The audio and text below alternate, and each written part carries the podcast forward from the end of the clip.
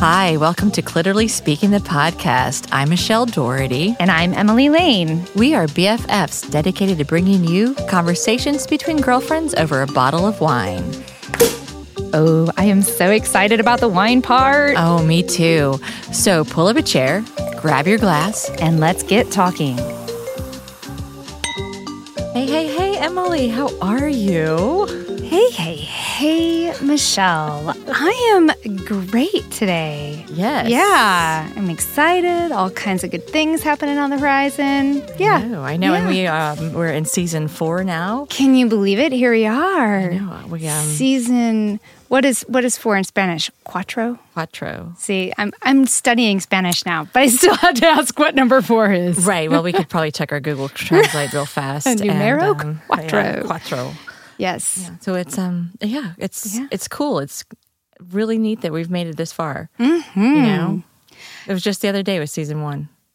It, I do, it does feel that way, but then when you like look through the catalog and see all the conversations we've had, it's kind of it's humbling and amazing all at once. The other day, I was telling some people about our podcast. I was at the Improv Shop in St. Louis and uh, getting ready to watch a, a performance and talking to the people at the table and told about the podcast. And they whipped out their phones and they got it right out and you know, subscribed. And they looked at it like, wow, 73 episodes. wow. You know, they- they- I was like, and I said, you Yeah. don't have to listen to all of them. don't feel you have to start at the beginning. Just choose what interests you. Sure, yeah, wide variety of things. Yeah, Yeah, definitely. And well over 20,000 downloads and listens now. Yeah, yeah. Congratulations. Yeah, cheers High to that. five. Woohoo! Yeah, Thank Wh- you, listeners. Absolutely, yeah, Just lots of good things. totally. Yeah. I am getting ready to go on a major trip. You are. And when this airs, you'll have I will have returned. fingers crossed. Yes, hopefully no ransom, you know, will have been requested. I am traveling to El Salvador. I'm looking forward to it very, very much. My family is terrified. Right. But I, you know what? Uh, Denise, our producer, always says, you know, with with regards to women's intuition, she's like, trust your gut. That bitch knows. And I feel it, you know, I feel it. I feel very excited and confident about the trip. And Yeah, I'm really looking forward to seeing a totally different part I've of the world. I've never been to I've South America or Central. America. So Yeah. it, um, I'm looking forward to hearing your your reactions and your stories. Absolutely. But I don't have any money, so you cannot use me as your get out of free Right, right. jail card. Right, right. You know, I I mean, I would try. I'd hold a, I'd hold a bake sale. You know, I'd I'd, I'd, Here's 20 cents. I'd do the Patreon. I mean, like uh, GoFundMe help. I, I'm, I'm going to make bonbons and casseroles to try and get Emily Emily free. freed. they just keep sending us proof of life. We're working on it here. More bonbons coming. So, yeah, so that's what's happening on my side. And uh, I just have a bunch of improv performances coming up. Um, you know, like legit, not student showcases, but um, you know, the the independent team that I belong to, the extraneous commas. Yes. We are You're going to premiere soon. We are performing at the end of February, so again, it'll have already passed by the time this airs. But we're really looking forward to it, and uh, um, doing a performance. Uh, uh, was asked to be a part of a like just a thrown together group for a special performance at a church um, here in St. Louis, and so that's kind of um, you know That's flattering cool. and fun, fun to do, and uh, yeah, just kind of keeping keeping things going. I love it. I'm so excited for you. Thanks. Well, we have a great show today. We do. I'm excited for we, this conversation. I am. So, as soon as we said we're going to have B side conversations, our guest today was top on the list. And I am thrilled that we were able to um, bring him Snag into this. I know the because schedules worked out. it's crazy. It, could mu- come it's in. really meant to be. So, Perfect. with us today is Steve Smith. Hello, Steve. Hello, Michelle, Emily. So, Welcome. By the way, when did season four start? now, this is the this no, is, no, last week. I mean, it. You're this. This will be the second episode Okay, in season okay. four. yeah. So there will be there's one before you. So, but you'll You're you're the first. You're the, you're the first boy. the first B side conversation. Yeah. in The first. B-side. Yeah. Yeah, So we, absolutely. we always record. There's usually like a three week lead time from when we record our episode and when it finally gets released, unless it's something that is like so critical, timely, we have to get it right out. Um, and then we do do that. We have Mm-hmm. Yeah. had that in the past. We- So, you know, it all. Yeah. so So Steve and I met, um, goodness, at the uh, opening of the well, near the opening of the Angad Arts Hotel, which is one of his many Yeah. many projects in St. Louis. When when did that open, So we Steve? were introduced uh, by, uh, and I can't remember his name, for the symphony. friend. Uh, and that was well over a year ago, right after the Mm-hmm. Angad Arts Hotel opened up. isn't the Um, Angad and Clitorally Speaking about the same? Aren't they the same age? Oh, Because we dropped our first episode in October of 2018. Yeah. and I think that's pretty Well, the God opened in November of 19, but we started construction in October of 18. no, you've been open. This is 20. You're right. I got my years Wow, wrong. yeah. You're right. You're Math. right. Oh, my gosh. How time flies. Oh my gosh. So you opened You're your- right. You're so you're than a you month thought. older than we are. Well, and it shows. It shows. You have that much more experience. we can calculate years correctly, as long as we haven't had too much wine. Right. so we're But, about the uh, same age. Awesome. We are. Yeah. We are. But but Steve and I were Two instant great St. Louis institutions oh, growing up together. Exactly. Maturing. God is so true. we were absolutely instant friends, though. Um, just be, you know, Steve is just this incredible visionary in town. Um, he's very passionate about revitalization of um, communities within St. Louis, and and he does that through. Uh, development projects, giving new life to old, old, uh, historically important buildings, and um, he's had many projects all around town, of which prior to me even knowing him, I loved. And then, of course, getting to meet him, I was just like, oh, yeah, it all makes sense that these are all of your projects. um, but it just, I, I always love what a big picture thinker and how giving um, you are, Steve, to the thank you very community. And um, it just was so clear that, you know, you you're an amazing person that would be, be, be love to have a conversation with on the show. So thank you. Well, thank you for inviting me here, and I very much enjoyed because uh, Emily is a uh, idea person and all interesting ideas and and uh, and also a person of action, both of you. So Right. Well, that. you have to be careful if you let Emily know what your dream is because she will she'll make it become a reality. Exactly. So you know, be, be guarded. Like how far how far of those of that uh, daydream do you want to go down? Because she will she will come back with a plan of action and a binder and steps for you to start following. And I have many binders waiting. They're empty binders, just saying, it's time.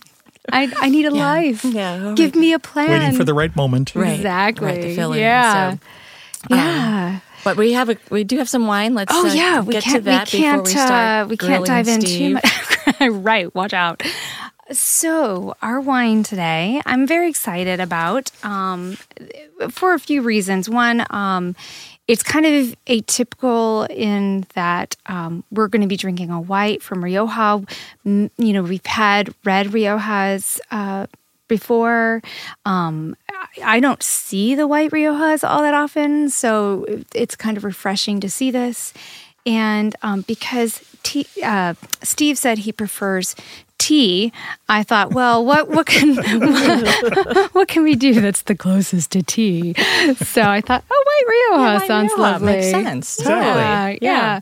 So I um, like tea also. So yeah, Strong tea. yeah. This is uh, Monopole. It's uh, 2017. And, um, you know, I have just given it an initial sniff and taste. I'm very much looking forward to really assessing this further. But I, I'm getting some really lovely aromatics that I, I think really follow through on the palate on this. I'm, I'm getting right out of the gate lime zest, some, you know, grapefruit and you know that that green apple. It's got some nice minerality. Um, you know, some of that stone kind of wet stone essence and honey. Um, I think it's really quite lovely so far. Now, Yeah, yeah, It's, it's it's vibrant. Is that a good description of a wine? I think so. It's definitely vibrant in my um on my palate. I don't find it very sweet No. at all, which is nice. You know, I um, and I am uh, prior to the, doing this podcast with you, Emily. I always thought like Rioja was the grape, but it's a region. Correct. Yeah. So that's why I was like, oh, Rioja is always red because I always thought it was a, the grape. But now I'm learning through the podcast and going on the wine tastings with you and stuff like that. That many times what they when they're advertising on their bottle is like the region it's from, not necessarily the grape. And you like continue to have to search maybe on the back. So does it tell what grapes are in this? I was just looking for that because I remember the other day we had a Rioja that was like a Tempranillo grape, but I do not see what grape this is. But you know, as we always do, I will make sure that we, you know, Oh, we always post it share and- share the information about what this is.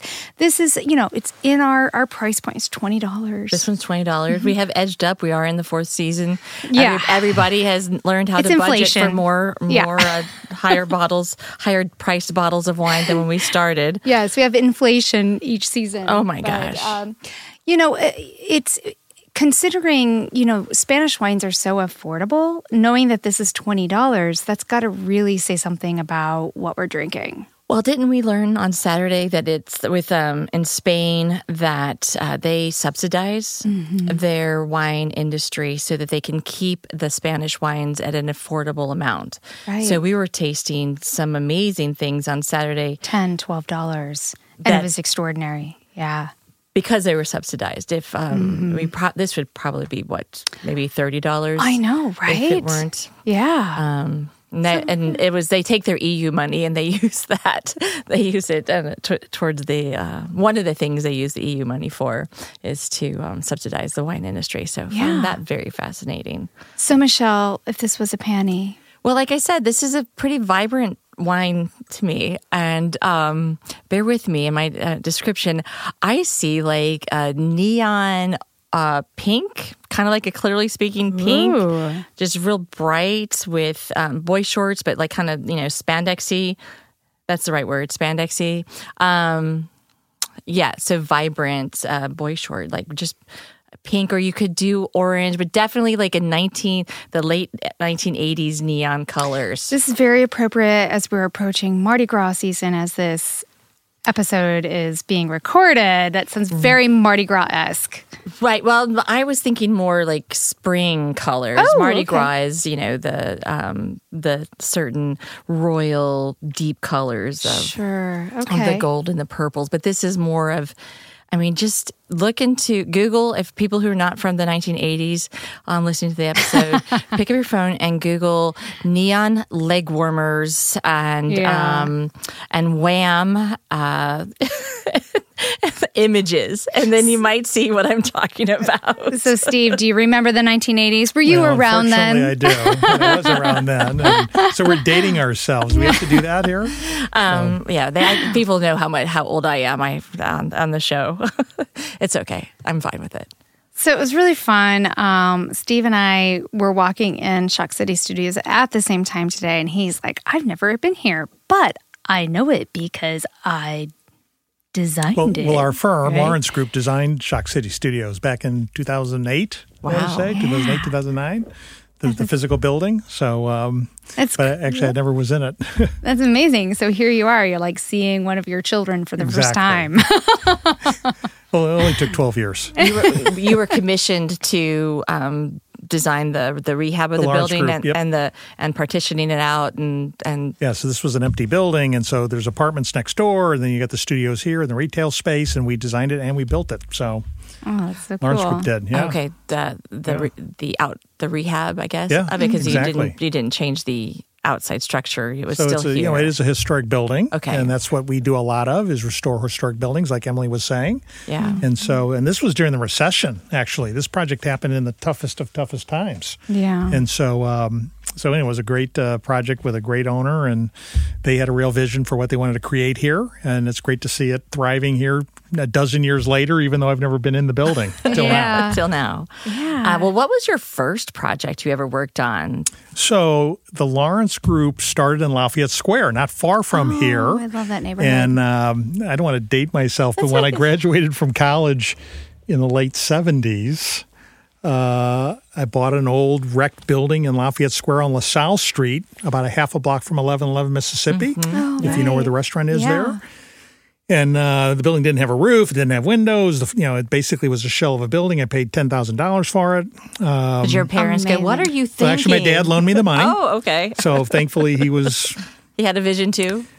I don't know. Somehow he let me. Uh, He believed in you. He- exactly. Yeah. I guess that's what it was. So um, anyway, that was 1979, and restored the building. Um, I come from a construction family, born and raised in St. Louis, and so completed in 1982, and then started the Lawrence Group in 1983. A year later, and the original offices of the Lawrence Group were in the house on LaSalle Street. So we were founded there, and so that was my first uh, historic renora- restoration, renovation, development, hmm. and then it's just gone from there. Did you have to? Did it like completely become addicted to it after the first one? You know, I like all the up- ins and outs, all the like. It's a challenge to restore a building. I grew up in uh, by the airport. I call it Northwest County. A lot of people call it North County, mm-hmm. but anyway, I grew up by the mm-hmm. airport Okay. and a subdivision, sort of Leave It to Beaver for us, you uh-huh. know. yeah. Mm-hmm. Um, And when I came back after college, a friend of mine brought me down to Lafayette Square, and I had like no idea. I thought it was in a different world. It's like, look at all these beautiful historic buildings. Again, this is in the late 70s, and had no idea that St. Louis had this treasure tra- uh, treasure chest of great, wonderful historic architecture. And so that first building, uh, 1906 LaSalle Street, uh, sort of uh, in Lafayette Square opened my eyes to really what a great legacy we have in this town. Yeah. And that's really what I've pretty much focused a big part of my career on since. So Lafayette Square, um, now it's it's it's hands down one of my very favorite neighborhoods in in St. Louis. A Victorian neighborhood, beautiful park in the center of it, as so many of our neighborhoods around St. Louis have wonderful parks at the center of them. But um, I know it went through a period of just complete, like it was desolated or desolate.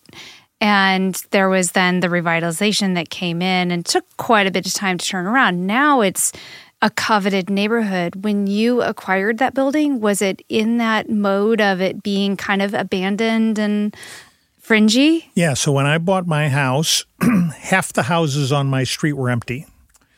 Um, not only were they empty, they were not habitable. Yeah. So there was a, uh, a, a triplex across the street, limestone facade, had the mansard roof there, but there was nothing behind it. The whole back of the house had fallen down, so you had basically a, like a like a stage front. Uh, that was right across the street. There were multiple houses on my street that were abandoned like that. So it was the early days, the Wild West of uh, young people coming in, uh, believing in the city, uh, enamored with historic architecture.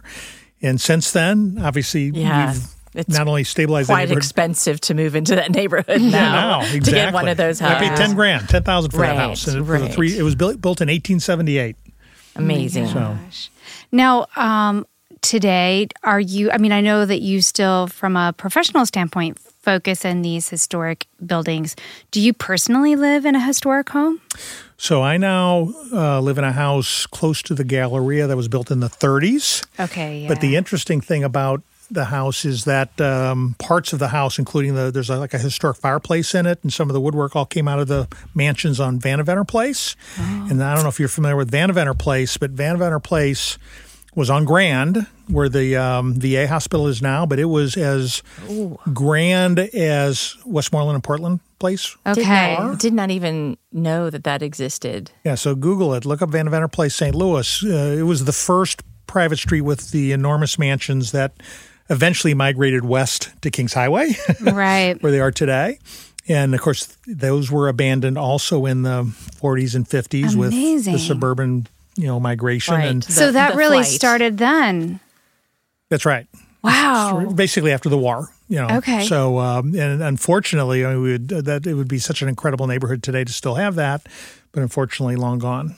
The geography of St. Louis is pretty vast, and I know that flight has taken is a part of that. I'm wondering, you know, if if people had stayed kind of more loyal to the city, if you know, if our geography would be as vast as it is, and or if just because there's water here, and you know what I mean, if if Yeah. there's kind of a natural sp- sprawl. We don't have physical boundaries in St. Louis. like So- a mountain. Yeah, we don't have mountains, Rivers. rivers, oceans. We have you know, rivers. you take Boston or But San rivers you Francisco, where you're, or, or. New York, where you have all these physical barriers uh, to Yeah. expansion. St. Louis doesn't have that, so um, you know we've grown um, our population. I don't know fourfold in the last hundred years, but our geography has grown like forty-fold, and Yeah. so we Yeah. just have have created sprawl because the, there's no physical barriers to do that. You know, the city of St. Louis is 62 square miles. Um, the county is 550 square miles, so it's 10 times the size of the city. Holy Um, smokes! doesn't have 10 times the, num- the, the population though right. either so it's it, you know wow. maybe maybe five times the population Well, three times. Three So times the the county is a population. million, and the a million. city's It's three 300, hundred yeah. So Yeah. it's roughly three times the population Yeah, and it- almost nine times the area. Uh, st louis's heyday we were 800,000. That's right. 800000 That's right. In the fifties. 800000 people in the city of st louis can you imagine if we it took us longer than 20 minutes to get everywhere People would be, you know, There'd be riots in the street. That's why sometimes I don't go out to the county because, like, oh gosh, it's going to take so long to drive along Manchester. Yeah. Forget that. We're spoiled in that regard for Definitely sure. spoiled. I can get anywhere in the city uh, Yeah. within 20 minutes, and if it's taking 25, I you know I have to call and let people know I'm running late. Yeah. you know. what would be some things that you'd love to see for the city?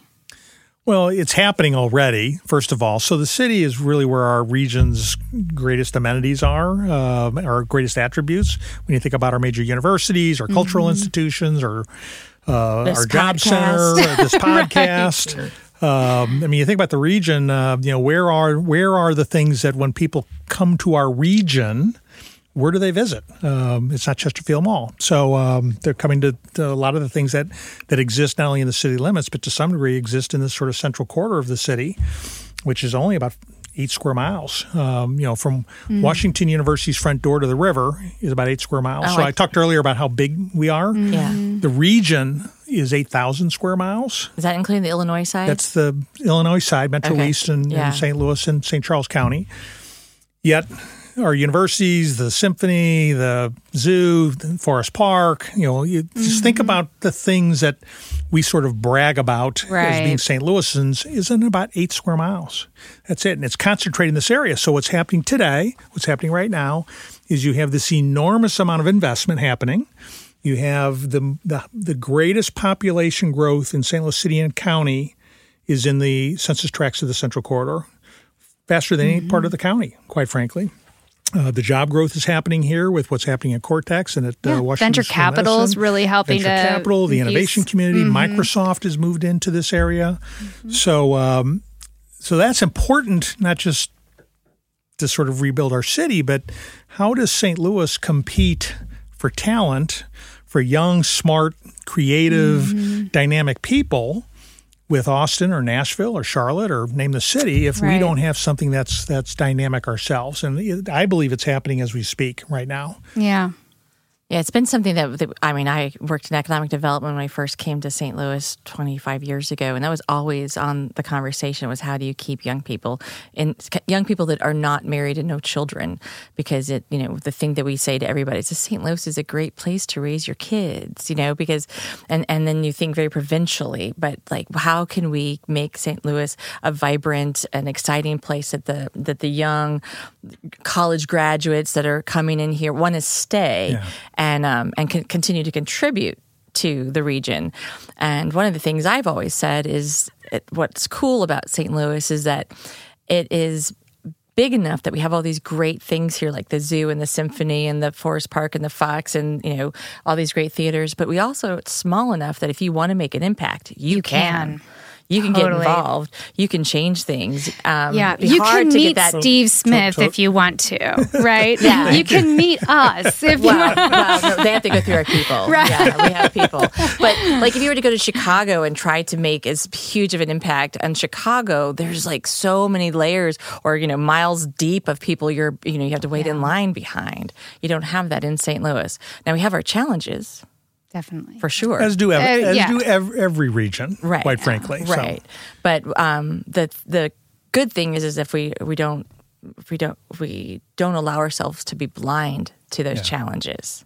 yeah. so we can move forward you know and i think it's so cool that you've chosen st louis to be where you want to put those efforts. I mean, Lawrence Group is international, correct? You'll do projects all over. You do uh, work and have partnerships around the world. Yep, exactly. Right. But you have a special focus and energy here in St. Louis. So we are very, very fortunate that you've chosen to do that. Well, thank you. So, you know, I think it's important to have a purpose in life. And part of my purpose is trying to rebuild our city and make it more competitive and attractive for both people who are from here and but also from people who may visit or think about coming to St. Louis.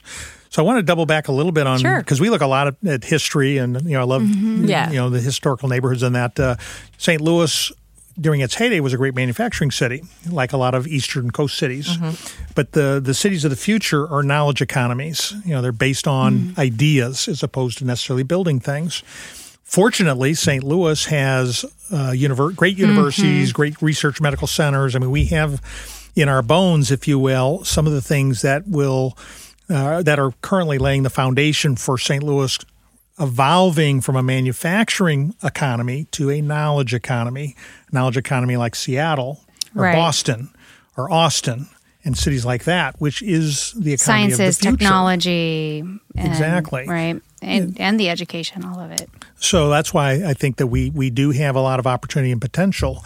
Uh, a lot of the cities we talk about, you know, the Nashvilles and Austins and places like that of the world are kind of growing up right now. They've never been bigger. Okay. And so they're, you know, think about Austin or think about, I mean, Nashville. I, I hope there's not people on the phone in Nashville uh, or are, are listening from Nashville. But when I was growing up, Nashville was like Wichita. Sure. Sorry, I didn't, I didn't mean to laugh about the people from Wichita. Sorry, sorry. Exactly. Uh, my Are you from. Wichita? No, no. But I, I know. And I don't think mean we to knock few- Wichita, but I mean, no, uh, we we have a definitely few have. But. St. yeah. Louis once was, uh, you know, a, a more uh, a larger city in the national kind of consciousness. player. as Sure, player. sure. as opposed to a lot of the cities we compete with. But what that means is we've got great institutions. So na- in Nashville, they would, and, and they've said that you know, to have a symphony, to have the arts uh, organizations, to have an art museum, to have the infrastructure, the roads, the highways that we have in St. Louis, they would die for that. So uh, we just have to, um, you know, change our narrative and perception of what St. Louis is about uh, versus what it used to be to be competitive in the future. And then, so that's what what I'm partially involved in with what I do physically in terms of building buildings and redeveloping neighborhoods and things like that. Well, I know, you know, Steve, we've talked about some of the new projects that you have your hands in, which we'll we'll eventually get there. But um, what's what's been really interesting to me is that these projects, they're not just your effort. Like it requires a lot of people hopping on board and getting behind them. And I think you're incredibly good at um, kind of helping people understand the importance of this kind of development. And um, so, you know, I'm I'm just curious uh, a little bit about, you know, was that just something that was really instinctive for you to just know, like, I, you know, these are, you know, I need to be a collaborator as opposed to like forcing this down, or like, how did that really develop for you? Yeah, so it's interesting. I think it's in our culture here to be parochial. You know, where did you go to high school? We have all these different neighborhoods. We have the city versus the county. So we have a kind of parochialism in our culture, which means we've got our is tribe and everyone else has their, their Yeah. separate tribe, if you want to think of it that way. Um, but I've always had the mindset that we're going to sink or swim as uh, uh, a region, and the only way we're going to prosper as a region is if we collaborate uh, with other, uh, both like-minded and unlike-minded individuals, and let's let's figure out how, what a common future positive uh, vision is, and work together. And that's sort of in my DNA, if you will. And to your point, Emily, um, City Foundry, which is our current project, and and we're very very excited about, would no way have ever even come close to happening without an enormous number of partners and supporters and people who have um, you know helped in all kinds of different ways. And I'm talking about you know whether it's the city and the universities and other businessmen and it businesswomen state and involved with the state of Well, Missouri so and actually the. National Park Service in Washington D.C. And I mean, it's been an enormous number and types of individuals and organizations that have lined up to say we we we believe in We the believe. vision and Yeah. we want to help. And um, without it, we wouldn't be where we are. And we, we like to think we're creating something really kind of special, uh, special for St. Louis. Uh, but what is also special is the collaborations and the teamwork and the, without being too cliche here, uh, you know, just the way people have kind of pulled together and helped us. And we've had many, many, many challenges over the. It's it'll be five years in May since it started. Since it started. Um, but when did you have the idea for it? May 14th, 2015. So It's at about, fast. at about two in the afternoon. Okay, well, as long as you know the time we start. at. Which is an interesting very fast story, by the way. And so Steve is very much an adventurer. Mm-hmm. And so the whole this whole City Foundry project came about because he was willing to risk his life, literally, to to see the potential in this development project. So, So- I'm, I'm just going to go out here on a limb. Are you requiring most visionaries in St. Louis to be willing to risk their lives No. for projects? risk something. I think risk, something. And you know, I think we all know that uh, to to to change things means to take some chances. And so um, so anyway, uh, risk. I'm very comfortable with risk. So Well, uh, your first your first purchase was a risky purchase. You know, Yeah, a ten thousand dollar shell of a Building of in a Lafayette building Square, in that's right. Square was a risky purchase that paid off for you. Yeah. I mean, I guess look and looking at your history and um, w- you know, can you get a, give a percentage on like you know successes versus oh man, I wish I'd have done things differently. You know, I think if uh, if you're entrepreneurial, the the main rule of thumb is that you have more successes than failures because you're going to have both. Yeah. And well, and even a failures. failure educates and informs future decisions. And so, in a way, it's still a success. So definitely have learned more from the failures than the successes. Successes lead to hubris if you're not careful. Failures lead to introspection, and if you think of it properly, uh, education. And so my first failure was in the mid to late 80s. After I bought that Lafayette Square building, I uh, acquired some properties in Lafayette Square that failed and cost at the time an enormous amount of money for what I could afford at that time. And I just kind of thought of that as my uh, graduate education. That's the way I kind of thought about it because I learned as much. And you had and paid it cost as as much. uh, so the point, yeah, I think um, just had a different kind of can't be fancy afraid of the failure. wall. failure cannot be be um, the reason for not trying things. The fear of failure can't be.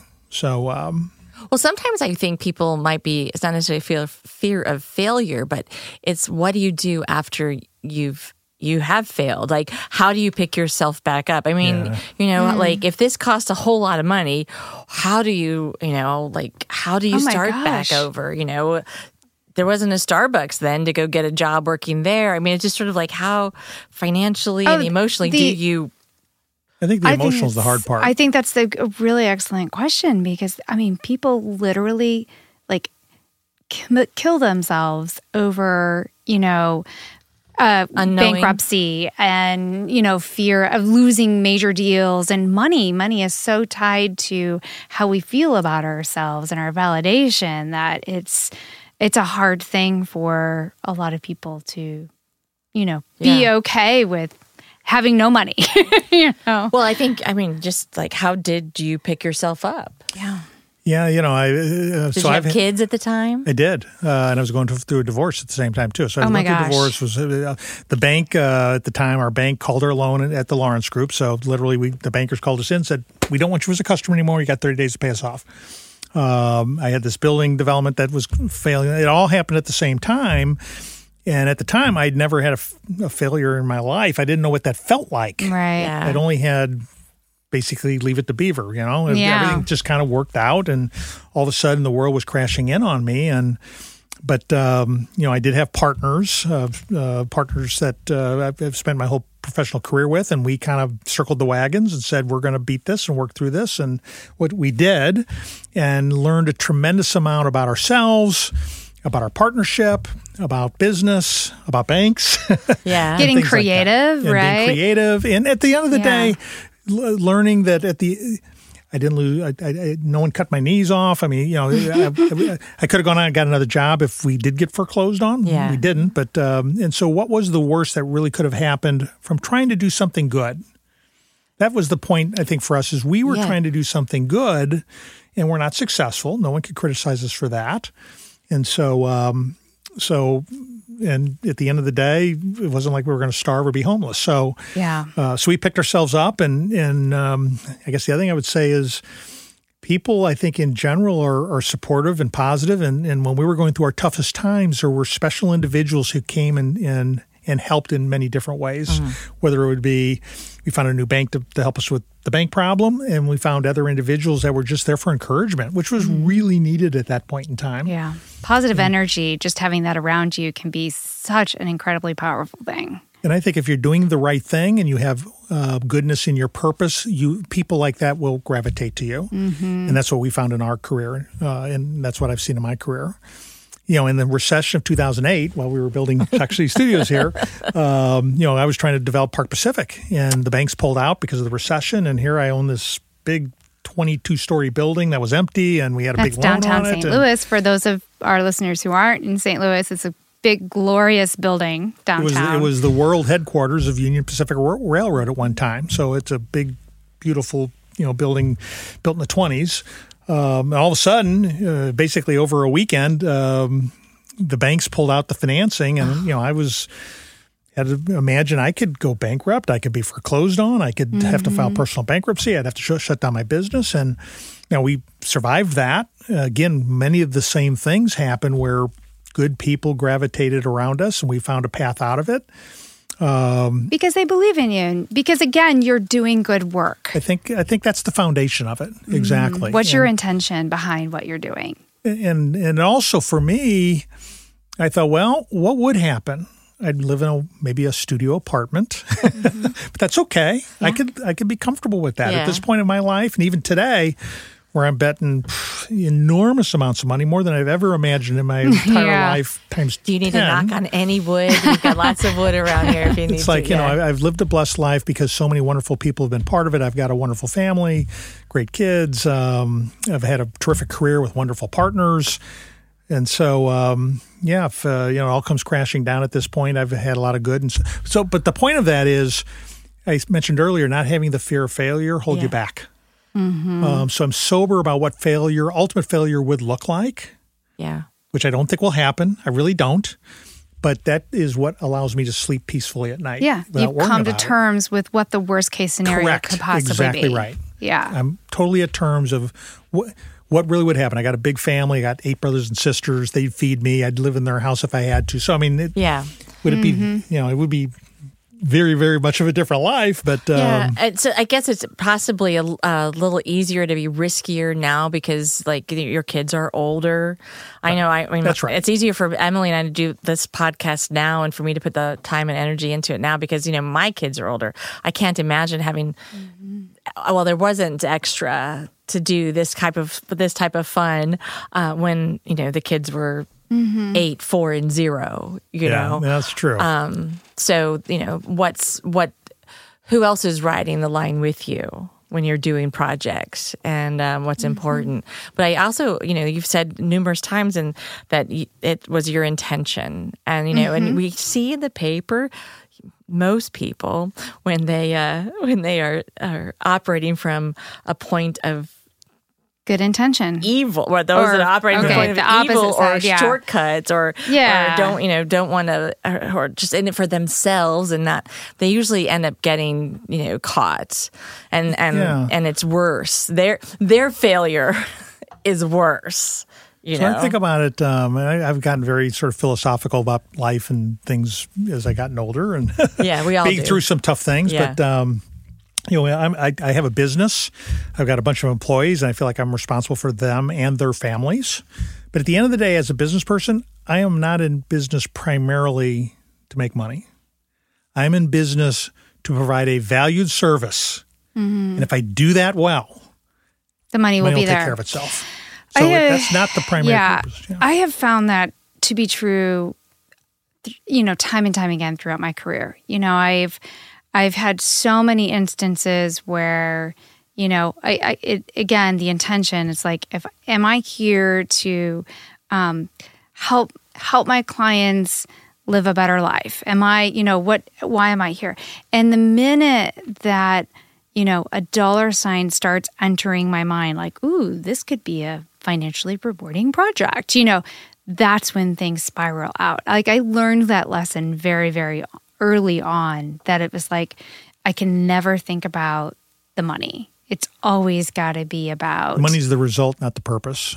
Exactly. That's a hard thing for a lot of people to shift their minds around is hard. because what do we see in our our media messages and our you know what is Yeah. success? You know, there it's success Very- is spelled with two dollar symbols. Very at the end, materialist you know, kind of viewpoint. yeah. I mean, I was told, and oh, you know, if you do what you love, the money will come, right? And and, and that's how you can say that, and it's like, okay, how did, you know, how how, how true is that? But um, so many of us operate just to pay the bills, or just we have this job just so I can keep, you know, this person in the car, and this person in these shoes, and this person, as opposed to being able to do what we love. Um, and and I think that I think we do we do a disservice to our society when mm-hmm. we're all chasing the money, a money. and you the know dollar. it's so funny because okay so we're now in our fourth season with the podcast and it's a really interesting thing when we're talking with people. It's it is a very common first question for people to say so you making money at that? How do you make money at that? And you know and uh, we're not. so uh, I know you guys are Just worried. put it out there. But but you know, again, Michelle, you said it from the very beginning. Like, I do not care if this makes money. Like, yeah, it'd be great if if we, you know, were able to. Well, we're getting our wine provided. so, Yeah, hey, you know, I mean, but, but that's not our intention. No, and like you know, It's- there are people that spend their money on playing golf, Right. Or you know, they have you know, like their hobby would could be like ballroom dancing, which is way more expensive than Yeah. podcasting, Right. You know, and it's Right. like I I've got extra dollars, I can spend it on something that makes me so happy. Yeah, and provides viewpoints that are valuable. I mean, Yeah. we and that's the other thing that we hear. So after we hear a, "Are you making money?" It's always like, a, "Oh, we love all the different viewpoints." Yeah, Well, and Yeah, I think guess the question is rather than are you making money, is are you living a fulfilled and purposeful life? yes, I love that. Does this bring us joy? Because joy? if you're making money and you're not fulfilled and feel like a purposeful life, what's the point? Um, Yeah. So Yeah, Yeah. I worked at a, a, um, Arthur Andersen way back in the day. Um, for those of you who aren't familiar with it, it went away when Enron crashed, but uh, I was on their own uh, making, and I remember some of the partners who like they they made so much money, but they were so miserable because they weren't doing what they loved, and I call that the golden handcuffs that they've Yeah. gotten themselves a situation where like they can't go and do what they want because somebody's expecting them to have that that dollar amount or, Yeah. or that lifestyle. Well, we've talked about that, like in in our own personal lives too. Like I've I've shared before in earlier episodes how, you know, I definitely went through a f- an era in my life, um, in my my ex life prior to me moving to St. Louis, where I was, you know, I was living the life that I thought I had to, you know, and it was. It afforded me a good living, right? But I was miserable and now you know it's it's been so it's been so great to come to the other side and now i have a new kind of currency in my life and it's joy Yeah. Yeah. It's joy and wine. well and lots of Lots of wine. on that note let's take a quick little Yeah. break to refresh our glasses Great idea.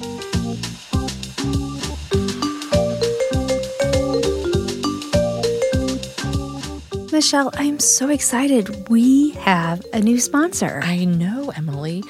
We're thrilled to bring them on board as partners here at Clitorally Speaking the podcast. it's a great group of people it's worry free marketing Uh huh. And, you know, I discovered them many years ago when I first moved to St. Louis. I was doing a lot of independent consulting work at that time. And this company was my go to resource whenever I knew a company needed a new website or website work, they needed help in that digital world, Yeah. driving good prospects to their website through Yeah. AdWords, Facebook campaigns, whatnot.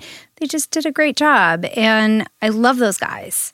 So they're a sponsor for us, and they're like our social They're media Uber fans. partners, right? Exactly. I mean, I mean, this is like a really great resource for us. I mean, you have done an incredible job with your phone and your iPad and your laptop, you know, putting things together. But it's nice when you can have a team behind you. That's right. I mean, because things happen more quickly when you have a team versus trying to do it all by yourself. Absolutely. Well, you know, it's its own specialty. Marketing is such a tough thing, and Yeah. to do a really good job at it. I mean, I'm a visual person, a Right. creative Yeah, person, you so are. I, I've I've done the best with that I can. But you know, But and the nice thing when you get to a point in a business and you realize, hey, I I need to bring somebody on. If you mm-hmm. reach out to a company like Worry Free Marketing, and then you bring them on board, you are not going to be disappointed at all with the resources, with the research, with the analysis that they give you, The with the strategy, you know. Um, and we are so blessed to have them on board here at Clitorally Speaking the podcast. I'm very excited about this relationship. I know, isn't it wonderful? It's great. So they can reach Worry Free at Worryfreemarketing.com. And uh, you can always yeah, click we'll on the link from our website too. That's absolutely right. All right. So thank you, Worry Free. You've definitely helped us be worry free. And we're back. Yes. Thank you so much, Emily, for giving us some more wine. I mean, you know, we're talking a lot. We need to keep these palates like, you know, hydrated. I was I was concerned. I was looking a little, you know, parched. We're getting like the wine version of Cottonmouth. I'm not exactly sure what that is. But Don't know either. yeah. But this is lovely. Thank you so much. I appreciate it. So one of the things that we I had mentioned earlier that I kind of want to like dig into a little bit was um, how Steve is just a real adventurer, and you know there's some some evidence of that. You know you've got the the Moto Museum, which is like your own personal collection of how many motorcycles? About 120 vintage motorcycles. That's Okay. yours. Oh, okay. That's connected my- to, to the Triumph. It's uh, N- connected right to next the Triumph. Grill restaurant. yeah. Okay. I call it a hobby on steroids. So It was originally like your own man cave that you're like, yeah, I'll turn it into a museum, right? exactly. I got to share these with everybody. When was the first time you rode a motorcycle? How old Four- were you? 14 years old, Were- And you were hooked. and I was hooked. Part of it was because my parents wouldn't let me have one. You know how it is. It's sort of that Yeah. They wouldn't let me have one. So when I finally was able to, I was, and I still ride to this day. Rode this weekend. What is your um? What's your favorite? Do you have a favorite Well, motorcycle? it's like children, but uh, right, right. I mean, I you know You love them all for love- not my favorite in the collection. So I have a collection. Uh-huh. So it's a rambling collection of very rare, interesting. But probably the favorite one in the collection is a 1927 Czechoslovakian made Böhmerland. Böhmerland. I've never even heard of that. So it's about 10 feet long. Whoa. It's a Böhmerland long touring model. Seats three in a row. So Oh my mom, dad, and child can be on the bike in a row. wow. So uh, bought it from a collector out of Regensburg, Germany. Have you have you driven it? Have not ridden it. Okay, or Um, ridden it. Okay. Yeah, so um, that's probably the favorite in the collection. Are But there's some that you just like you can't you won't ride them because they're too rare or precious Oh, or I think it's just more a matter of I got a lot of them, and generally, you know, just for safety reasons, they don't have gas Yeah. in the tanks. You take the oil out, you take the batteries out. You don't want these things catching fire. So, um, you know, to get them running is takes some work, and Okay. they're just beautiful. In my mind, they're beautiful engineering works of industrial art, if you will. art, yeah. So, uh, and so I have bikes from Russia and Poland and Switzerland and. Uh, Spain and uh, Sweden, you know, so my I try to collect from as many countries around the world as I can, primarily Mm-hmm. European countries. And you know, the design. I'm an architect, so I, I appreciate the design of the machine, and they're all different, and then a lot of innovations and curiosities about them. And that's really the purpose of the Moto Museum. Okay. And then, so what is your favorite one to ride currently? So I ride a what's called a KTM 1190 Adventure. KTM 1190 Adventurer? There you go, all right. Adventure. Yeah. So it's I call it the SUV of motorcycles, which means you can go off road with it. Okay. but you can cruise down the interstate. So, um, but you know, I like off road because it's just fun and challenging and adventurous. uh huh. Um, and so, um, so we did um, a couple years ago. We did uh, ten days in Eastern Europe. Uh, went from Vienna, Austria, Czech Republic, Slovakia, Oh. Hungary into Budapest, then went down into Serbia. Uh-huh. Uh, this was during the refugee crisis, so we're going into Serbia, and there's miles of traffic trying to get out of Serbia, and here we're riding You're into Serbia in, yeah. and then spent um, I don't know about a four or five days in uh, Romania, uh, riding in the Carpathian Mountains. Oh, Uh, wow. so Now, would you take your own bike over there or would you rent something that's we- over we- there? I have a guy. I have a guy. you have a Uh, I guy. a okay. guy. Well, there you go. That's all we needed to know. So how do you go about that? Like going into countries where people are not only trying to get out, but they're like they can't get out. Like how? What's the process of being able to have that fluidity and Yeah, so freedom? it was fascinating. So we, you know, we were riding. Uh, it was four of us, and we were riding into into Serbia. We thought that'd be cool to go to Serbia. Why not? Uh, why not? You're so here. we're in Hungary. Hungary's EU, Serbia's not, and uh, so all these refugees were trying to get into the European Union because once you're there, you, can can go go anywhere, just like the U.S. But um, but the border into Serbia was a was a closed border. So so we're like, oh, if we go in here, we're going to be able to get back out. Right. Uh, but what the heck? So we went in, and um, Because you know what? You know a guy. well, that wasn't going to help us. quite frankly. Different guy. when the Yeah. guards came up with their machine guns and asked if we had papers for these bikes we were on, including a KTM 1190 Adventure, uh, we had to call the guy I rent them from, who's in Austria, and sure enough, uh, we knew the guy to get us into Serbia, but. Um, we, we found a, a very rural border crossing um, in eastern Serbia, and there was no traffic. And we scooted, you know, showed our, showed our passports, um, and it let us go right back into basically Romania, which is EU. So, uh, Wow. and then we traded the, or we set the, the, the big bikes aside and got basically dirt bikes Yeah. and rode into the mountains of Romania. Wow. That is. Do you, Mm. I mean, did you, are you good about photojournaling? No, not really. Yeah. You're like absorbing it as it happening. Yeah, and like, it's fascinating because in Romania, you know, they don't have trucks so much. They still have horse, horse-drawn carts really? when you How- get in- how many years ago was this? Two. Two? So um, Seriously? So we'd go into these really small backwater towns in Romania, and the the sort of farmers, rather than being in pickups, are basically horse-drawn carts with that are hand, the carts are like handmade. You know, they're old oh reclaimed my wood, and gosh. we went into one town and there was this big procession coming down the, the street and this is a little tiny romanian town and we couldn't figure out what it was and uh, the front of the procession was like a, a, a, a priest with a big top hat on and then actually it was, Was a, a funeral, funeral? and uh, they had a horse-drawn cart and the and the, the body was in the cart and they were Not, all not marching a coffin?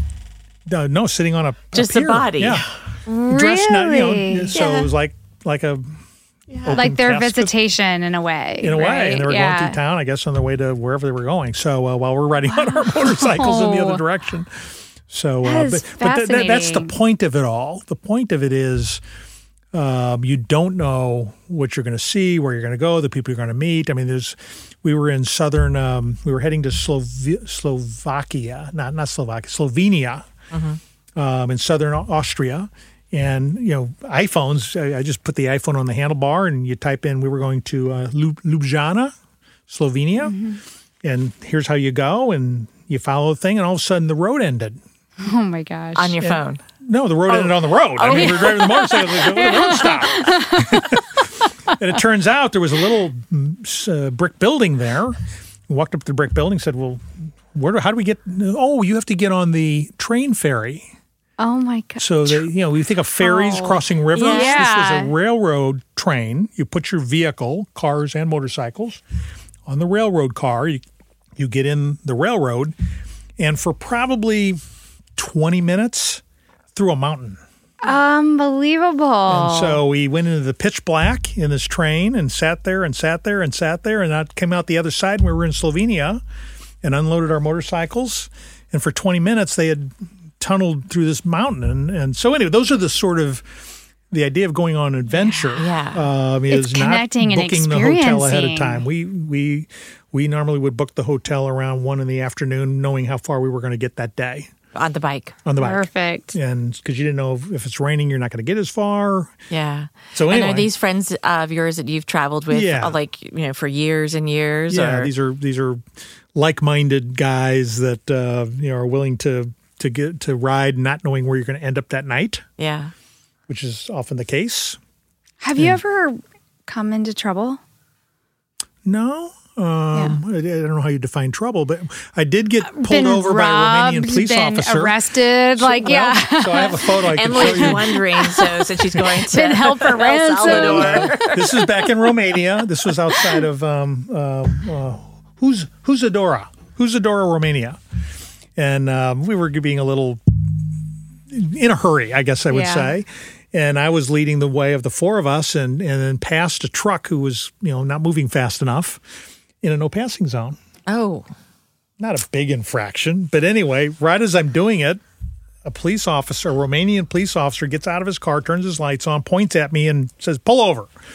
And I thought, I don't think I want to try and outrun a Romanian police officer. Right. So I pulled over, and sure enough, um, he pulled out his ticket writing thing, started mentioning in Romanian something about going to to uh, uh, Bucharest to see the judge. It's like I don't want to go to Bucharest to Oh see a judge.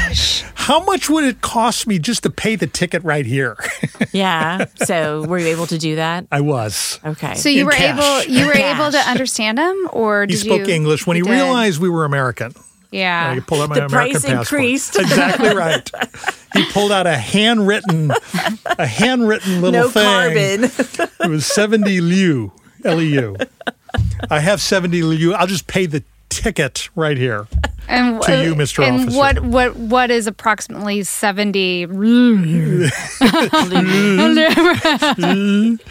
the exchange rate? I don't know, uh, probably thirty dollars. Oh well, yeah, yeah. It's like yeah, I we're fine. It was worth thirty dollars just to have the, the story to tell on future podcasts. exactly. So, like, hey guys, I'm going to be extremely uh, uh, We did take reckless pictures of the officer though, with him, like selfies. talking to me, and you know, and so. oh uh, my god! is he going to take my keys away and make me go to the judge in Bucharest? You know, so uh, handcuffed you on the side of the road. Well, if you have that to share, I think that would be spectacular for us to share on our blog of this I'll show conversation. you what we finish here. I'll show you. my little- Okay. I could I could text it to you. So uh, Fabulous. yeah, that is great. So, what do you have? Do you have any adventures planned? yeah. Like, so we were just talking. Somebody's going to El Salvador. yes. So um, I am going around the world in April, literally around the world. like like around the world in 80 days, kind of around Uh, the world. Probably in about thirty days. 30 days, hot air balloon, or No, so it's going to be multiple, multimodal.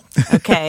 Multimodal. Are we going with the same people you? you no, bike this with? is going to be a little more um, trading people off here and there. Okay. So, so yeah, flying to so uh, St. Louis to New York at the end of March. I have twin daughters who live in New York City, and then I'm flying on to London, where one of my business partners lives, and he's a lord.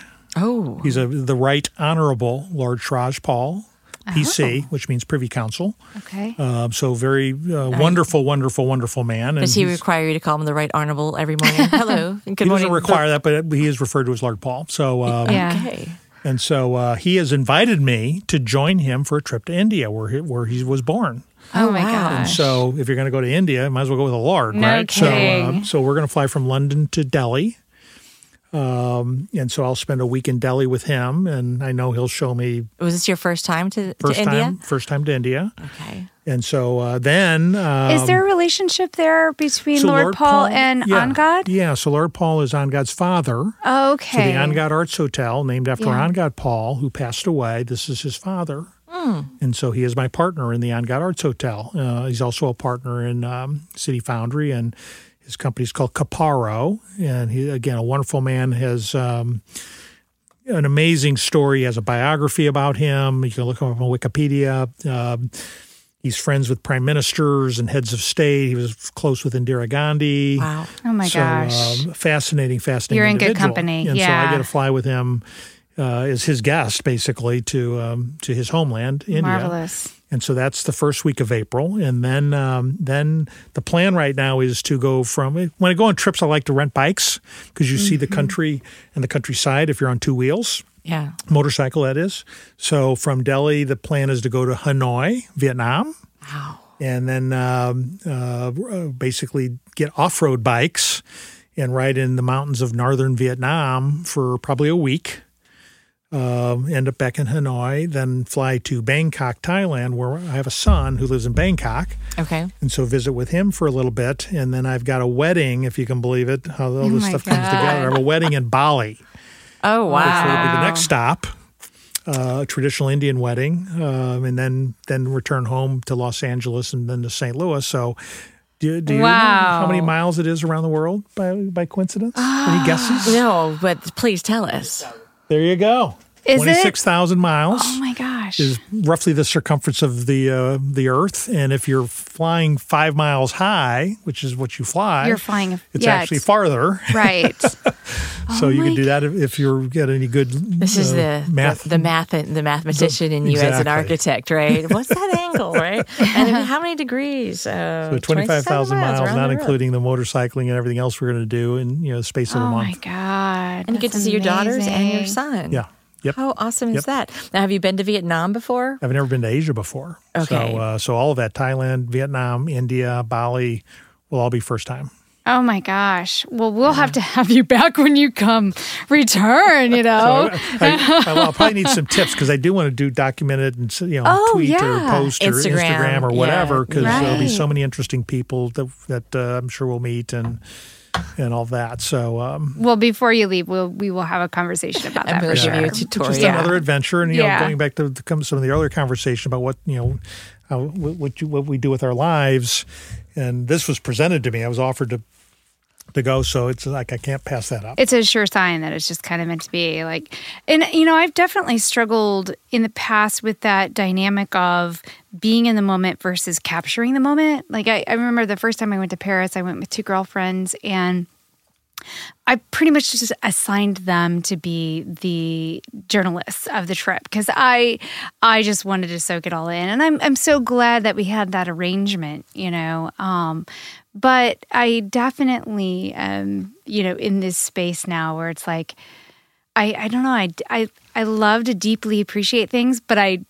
I, I guess I don't trust my memory or something. I'm like, I gotta capture this. Well, I those are the journey of life that you do want to kind of be able to to, to go back on. So Yeah. to be able to memorialize that somehow. It's a little different yourself. though, you know, now with the social media and the Instagram and Facebook and stuff because you know, you're there, you're taking pictures and then you're posting about it right then. And so it's sort of like you sort of you do take a step outside of being in the moment because you're trying to to to jot it all down and share it right then as opposed to 30 years ago when I studied abroad and you know we were just excited. We got double prints right? You take, Right. would take all your pictures but you're still in the moment. And then you go and you get the you know the pictures developed and come back and then you would write out You're like, oh, what my thumb's in that photo. yeah or you're like okay this is where we were and you know write on the back of it and date it and stuff like that you know that so it's it's just it's just a little different. So Mm-hmm. um and I do most of my you know I'm I'm not as pro- prolific on social media unless I have to a funny thing to say or um or I'm traveling. Then I want to post all the pictures for everybody. But my regular day to day ooh I'm at the office.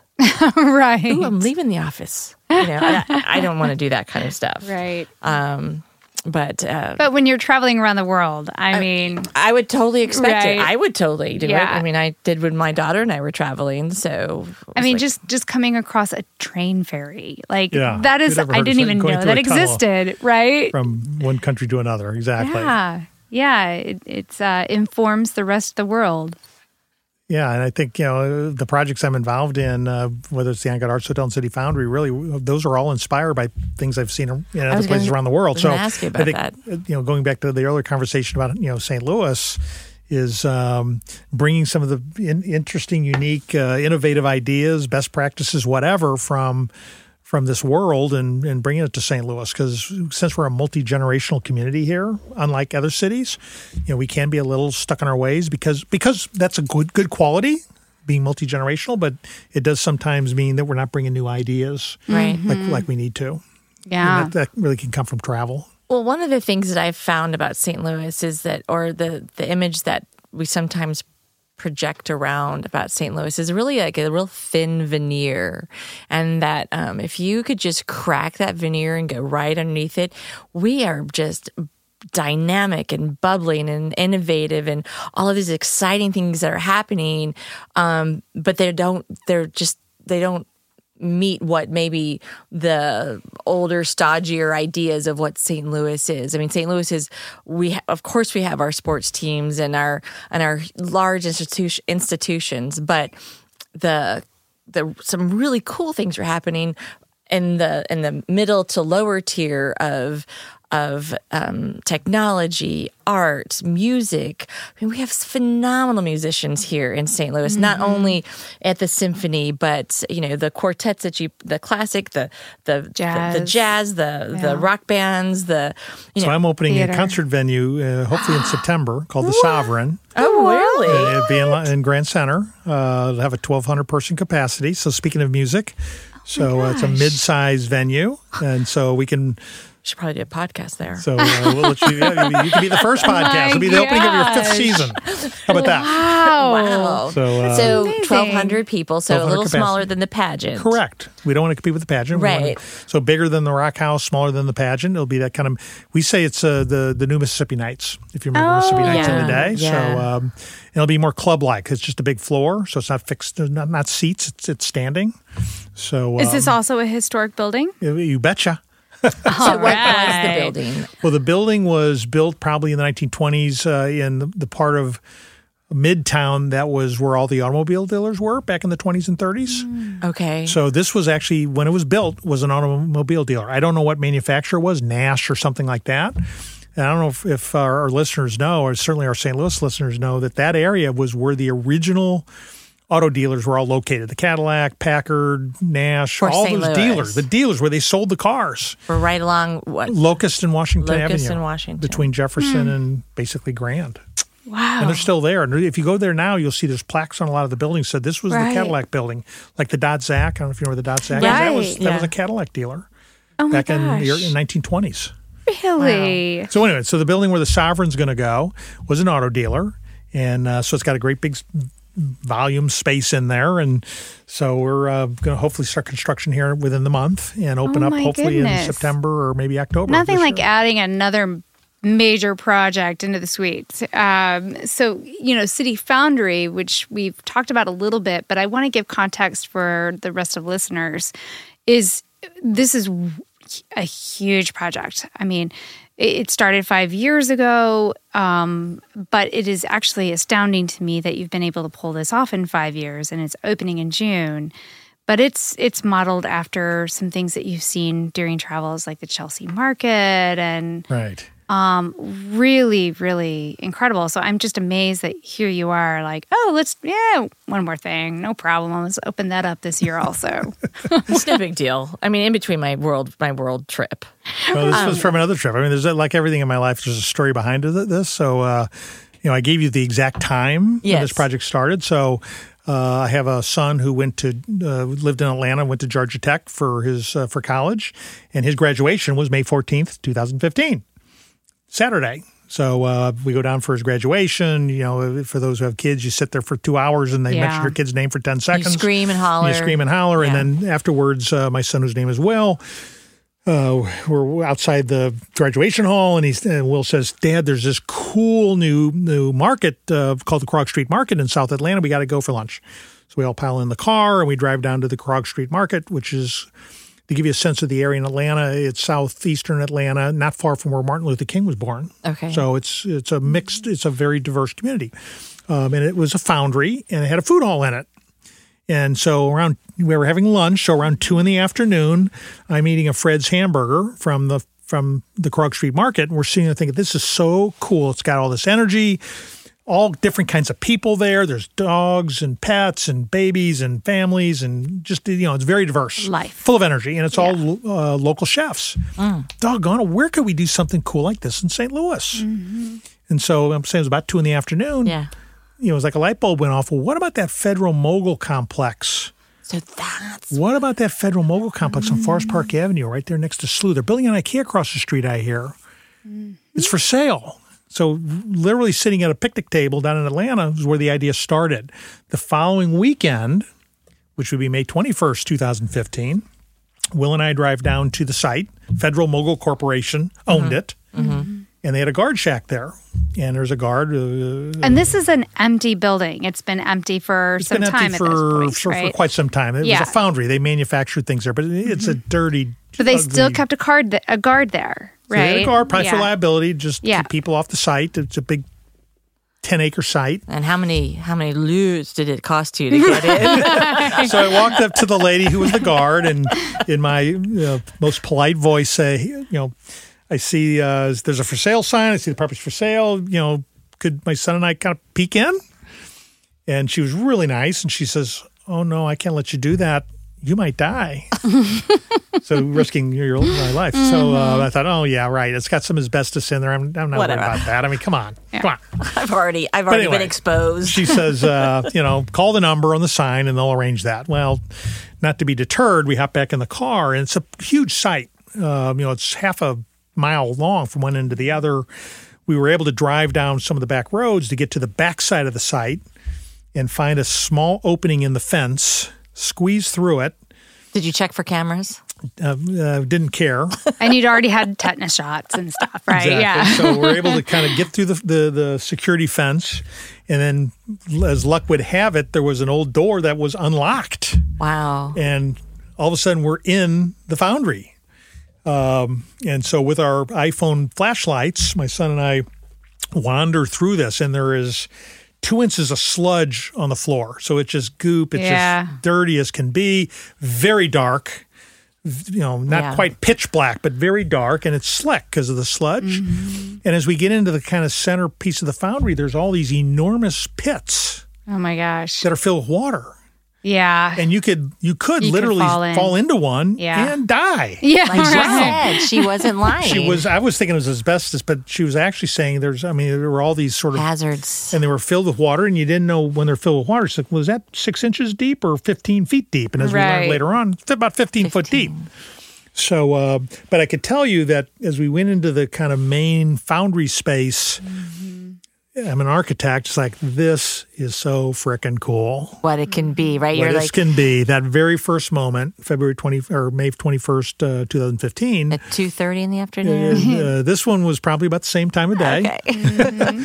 And so um, literally reached out to the broker and then to Federal Mogul and and uh, Was it a Brownsfield site? It was a brownfield so site, Did you get so- some help with the so, cleanup? so the state of Missouri, to their credit, with the encouragement of the mayor's office and the president of St. Louis University, uh, who wrote letters on our behalf, uh, did award us a brownfield credit to, to clean up what is was an environmental hazard. yeah.